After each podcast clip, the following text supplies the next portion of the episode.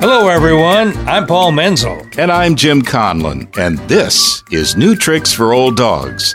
Our podcast features the many ways us older men and women howl at the moon, odd news items you don't normally hear about, and conversations with other old dogs who are growing bolder, not older. So if you've got 25 minutes or so, grab a cup of coffee, pull up a chair, and join us. In this episode, the old dogs ramble about who's in the driver's seat, or isn't. We'll bring you another installment of Ads and Fads.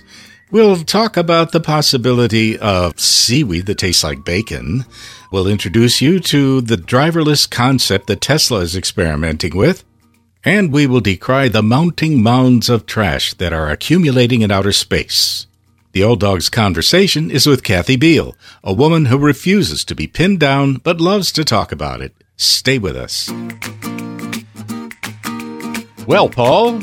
Yeah, that's there's always trouble when you start with well, Paul. All right, go ahead. Well, Paul, what's on your mind? Well, what's on my mind, Jim, is driverless cars. Uh-huh. We have a pod nugget that deals with a guy that was arrested for sitting in the back seat while his Tesla was on autopilot. And that right. raises the question is yes. this scary in the future that we may see a lot of cars on the highway that are driverless? Yeah, I would say that that's reasonably scary. I'm scared about that, aren't you? Uh, a little concerned. I don't know if I'm scared, but yeah, I'm not sure how I'm going to react to it, whether that means I'm going to have to be more vigilant as a driver and give kind of a wider berth to cars that don't have a driver. I don't know. Well, how do you know? I mean, theoretically, the driver of a driverless car is supposed to be behind the wheel while the car is driving itself. So how would you know when there's a car under those conditions? Uh, actually, I would feel more comfortable if there actually is somebody sitting in the driver's seat. What I'm concerned about is whether there's somebody that's in the passenger seat sleeping and that's the only other person in the car. Well, I've got to believe that's not going to happen, but why do you believe this? It's because I have trust and faith in humanity. I see. Yeah, that's what got us into World War II, if uh, I recall. What? Yeah, I think that there is going to be a gradual shift. I think that there are certain types of vehicles that are delivery vehicles that have no driver whatsoever, and I think that we'll get used to those. And I think that we're going to see those on the street way before we start seeing a lot of people buying driverless cars. Okay, what about driverless 18 wheelers? Um, 18 wheelers scare the heck out of me, even when there's a skilled yeah. driver behind the wheel. Yeah. That's scary. Well, I guess I do have faith that anybody who is operating a car that has driverless technology is still going to be sitting in the driver's seat. Maybe, but does that mean are they reading or are they watching television? Well, that's a good question because, you know, in the past and continuing to this day, we will see people reading a newspaper at the wheel or on their phone. Right. At the wheel, there are people who are not paying attention to what they're doing, even though they're supposed to be. So I would say, actually, that in many cases, it's going to be better if there's driverless technology because these people are doing that anyway. I see. So you would let them read and watch television and text as long as there is some kind of a uh, a system in place that is driving the car? Well, I don't think it's up to me to let them do anything. I'm saying they're going to do it. Well, hold on. This whole dialogue is about when I'm king. Oh, and, and, okay. well, I tell you, it's the, the problem with a lot of technology is it, it tends to get ahead of any kind of philosophical thought about what are the ramifications and that's what I'm afraid is happening maybe with the autopilot is it maybe requires a lot more thought about how this is put into place. I well, I will tell you this that when I see that bumper sticker that I'm sure you have seen as well, that in case of the rapture, this car will be driverless, then I am going to really worry because it'll probably be true then. Or what about baby on board and he's driving?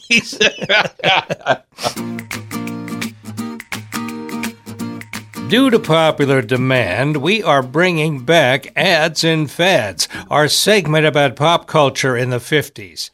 Well, it, truthfully, there wasn't really a great demand, but no one asked us to stop, which is about the same thing, isn't it? Smilin' Ed McConnell had a kids show in the early 50s. He started each show with Hiya Kids, which was followed by the audience singing the sponsor's theme song.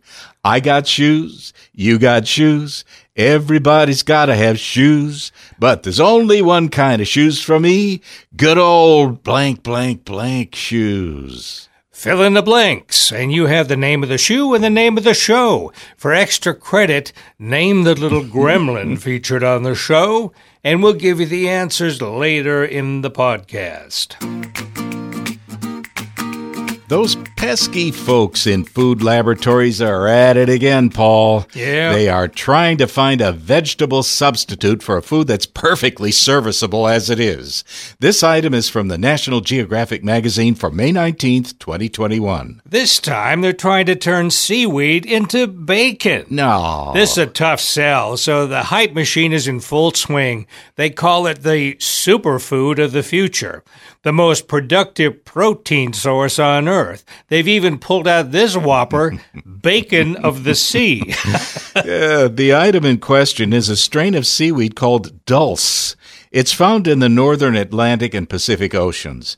Northern Europeans have eaten it for centuries. Well, that's fine because when you ask seaweed munchers, they say seaweed tastes just like seaweed. Yeah. They're not pretending it tastes just like something else until now. Oregon State University researchers have patented a strain of dulse that can be grown in tanks using only seawater and sunlight. As a food product, it grows rapidly and is rich in vitamins, minerals, antioxidants, and protein. You could say the same thing for cockroaches as a food product, but you won't find them on my dinner plate, Jim. Yeah, well, some say that when this seaweed is smoked and fried, it tastes just like bacon. Ha ha, come on. Any food that is smoked, fried, and salted will bear some hint of bacon flavor, but it won't be just like.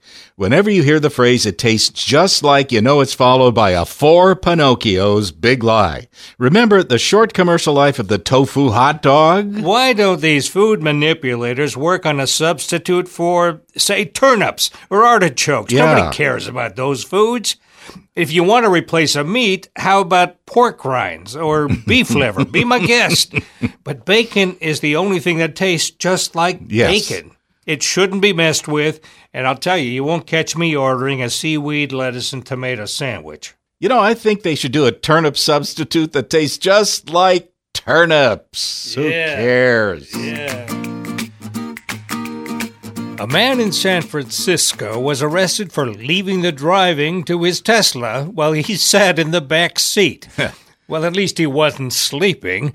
This pod nugget is from the New York Times for May 13th, 2021. The driver, Param Sharma, put his Tesla Model 3 on autopilot and moved to the back seat of the moving car.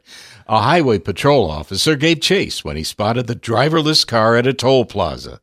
Sharma nimbly moved to the front seat as he was pulled over, but it was too late. He was caught no handed. You see, in California, it is illegal for an autonomous vehicle to operate without a driver behind the wheel. Who knew? Sharma was charged with reckless driving, although technically the charge should have been recklessly not driving his Tesla. Upon his release, Sharma insisted in a TV interview that his driving, or rather non driving, wasn't dangerous and he didn't intend to change his behavior. Well, that's a boast I'm sure he will come to regret now that he's the poster child for backseat driving. Now, before you run out and try backseat driving in your Tesla, consider this. The autopilot feature is intended as driver's assistance, not replacement. Although Consumer Reports said that its engineers were able to easily trick autopilot into operating without a driver. Apparently, this is common knowledge. The National Highway Traffic Safety Administration is currently investigating nearly two dozen crashes of Teslas that may have involved the automatic steering and braking technology. In the words of that great musical group Paul Evans and the Curls, keep your mind on your driving, keep your hands on the wheel, and keep your snoopy eyes on the road ahead. Who would have thought that there's a junkyard in orbit around the Earth? The problem is that various space programs have been littering up there for over 60 years. This pod nugget is from CNN, dated May 8th, 2021. Recently, a 22 ton Chinese rocket fell out of orbit and was about to hit the Earth. Luckily, it landed in the Indian Ocean, but it could have hit a populated area. The uncertainty has renewed discussion about the dangers of space junk. You see, there are an estimated 9,000 tons of material circling the Earth from old satellites, rocket bodies, and other discarded stuff from space programs. And more stuff is on the way. The number of satellites in the sky is supposed to double in the next 10 years. Most of this junk is smaller pieces that'll burn up on reentry, but even burning up could be a problem. It leaves behind the byproducts of combustion that can affect the ozone layer of our atmosphere. The junk that remains in orbit is circling the globe at speeds of up to 18,000 miles an hour, and no one is steering. A collision with working satellites or the International Space Station is a strong possibility. In fact, the space station had to adjust its orbit three times to avoid a catastrophic collision. Near Earth orbit has become the landfill for the space industry, and it's filling up fast as more countries develop a space program. More research is needed to figure out ways to clean it up and keep it clean in the future. I got an idea. How All about right. a big Swiffer? It'd have to be three, four miles across. Yeah. And where would you be pushing it to? Ooh, okay. The answer for our ads and fads question is Buster Brown shoes. And the show was Smiling Ed McConnell and his Buster Brown gang. A feature on the show was Froggy the Gremlin, who was summoned with the phrase, Plunk your magic twanger, Froggy. Boy, yo, yo, yo, yo. Hiya, kids. Hiya, hiya, hiya. Where do we begin with Kathy Biehl? In her life, she's been many things and continues to be evolving at a rapid rate. Let's find out where she's been and where she's headed in this exclusive Old Dogs conversation. How would you introduce yourself to someone who has never met you uh, and know that they have a fairly full picture of you? There are a couple of ways I go about this. Uh, one of it, if I'm being a really smart ass, is just to say I'm a professional aquarian, and they go, What? but uh, I have been known to just rattle it all off, like I'm a I'm an author, actor, attorney, astrologer. Which one would you like to start talking about first? Well, the one I didn't mention was self amusing personality, and that really is the umbrella for all of this. all right. Well, riff on that a little bit. Well, uh, some people have very material or worldly measuring sticks for success. And for me, I will choose to do things if it looks like it's going to amuse me or be fun, even if it's not going to bring me any money, which has led to a certain experience of life. But you know, I have rich and full memoirs in the offing as a result. All right. Well, your life has taken you to different cities from the Montrose section of Houston to New York City and finally a mountain in New Jersey. How about if you give us a brief travelogue? Okay. I grew up in Dallas. Uh, my father was a, a university professor. So I grew up in Dallas and I went to college in Dallas. I went to law school in Austin.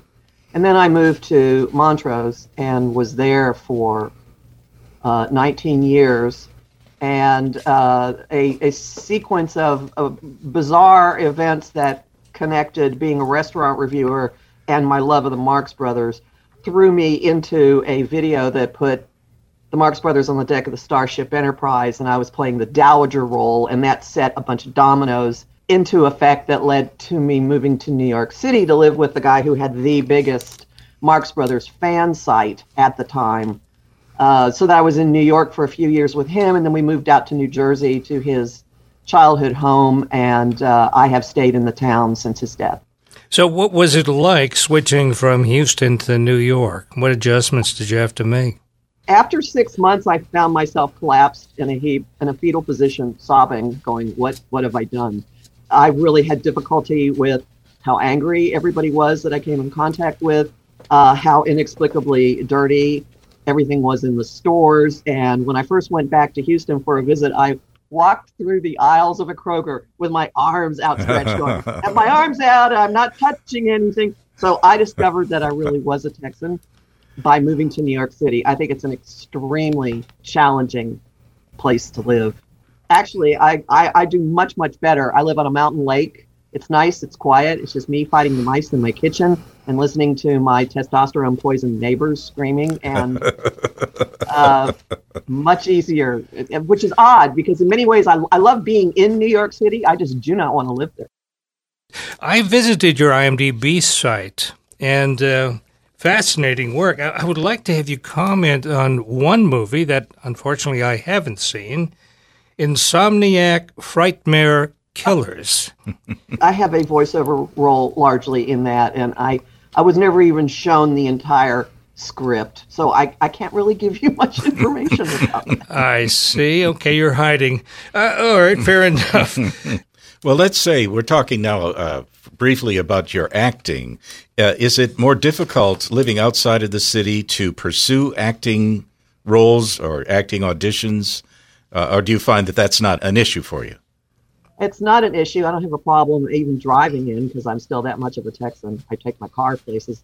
Um, but lately, in the last year, auditions have moved to virtual. Mm-hmm. Uh, the self tapes are things you have to do yourself. I mean, you actually do your own submissions. Mm-hmm. So let's say that you win an audition. Uh, does the um, schedule interfere with the other things that you may be pursuing? So far, no. Okay. I just juggle I've always done that. I've always done lots and lots of different things. I mean, when I was in Houston, I had I had a really heavy freelance writing career at the same time as my law practice. I have a very low tolerance for boredom, and I don't tend to stay at home and stare at the ceilings. I tend to do things. Well, that's a very interesting uh, attitude because it, it's reflected in your writing.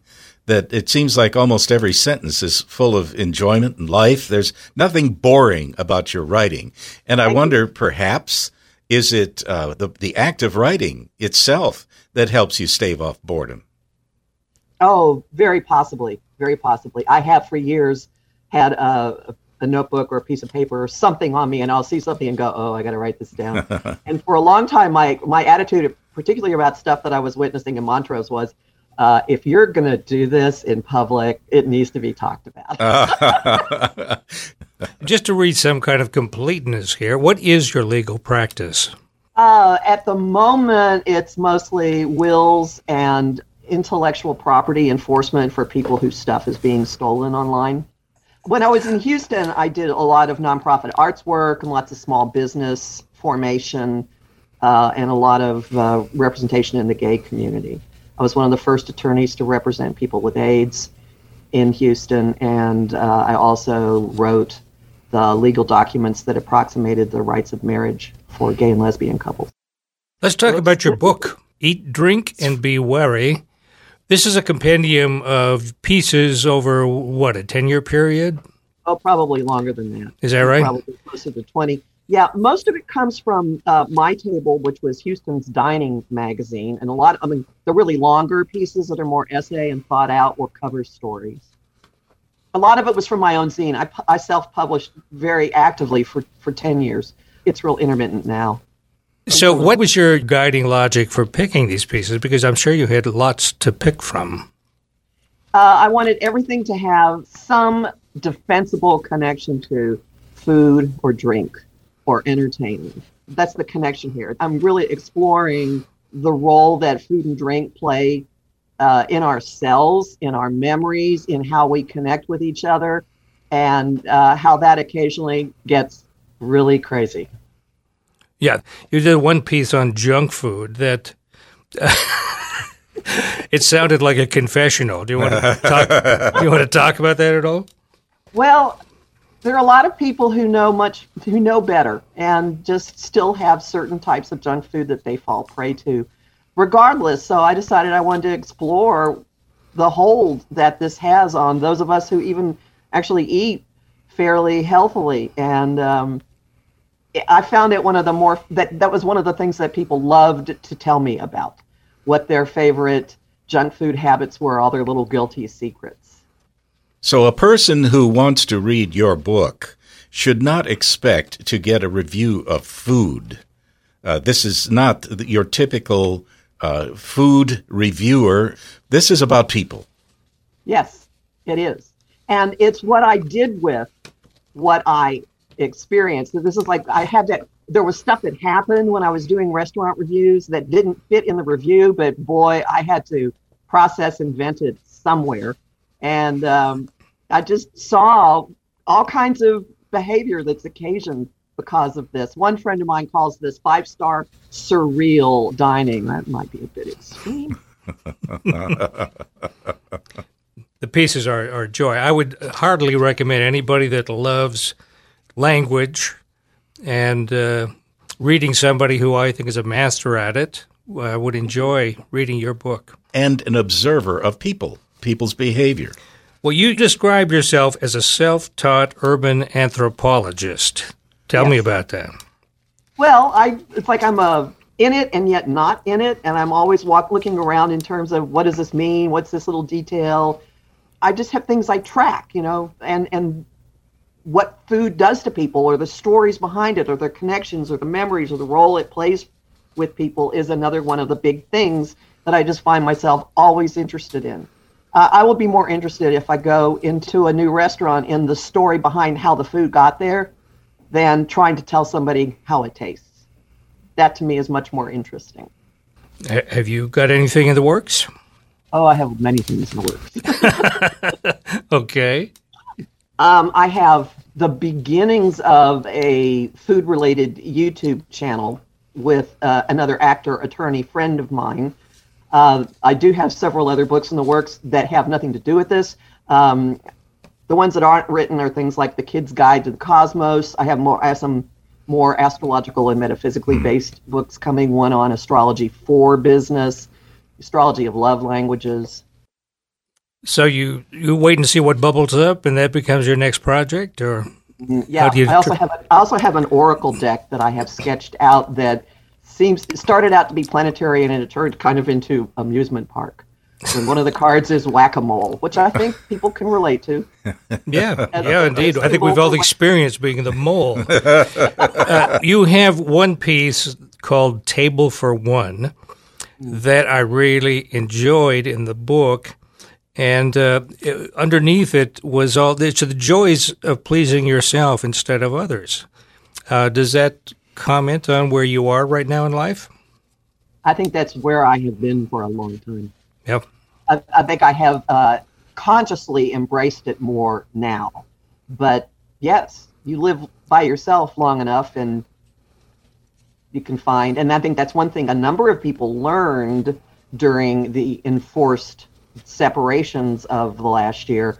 A lot of people found their own company and found the joy and the peace and the beauty of their own solitude, not being bombarded by everybody and his dog's emotional dramas coming at them all the time. Um, not everyone had this experience, but I have witnessed it with a number of people suddenly realizing the uh, almost like sacredness of their own experience of life. And what we like to do is at the end of an interview, uh, ask if you have any advice for folks our age who may be starting the third phase of their life. Anything you could suggest? If not now, when? Damn it, we wanted a couple of minutes right. of profound. Lovely stuff. Highly recommend this book to people that are listening. Uh, tell us where they can find it. Um, all the usual suspects online. It's in the online catalog of Brazos Bookstore and Murder by the Book in Houston. And it and is called again Eat, Drink, and Be Wary Cautionary Tales. Like what you've been hearing? How about sharing the joy with your friends? We can always use more listeners. There are more episodes on the way, so stay tuned and keep howling at the moon.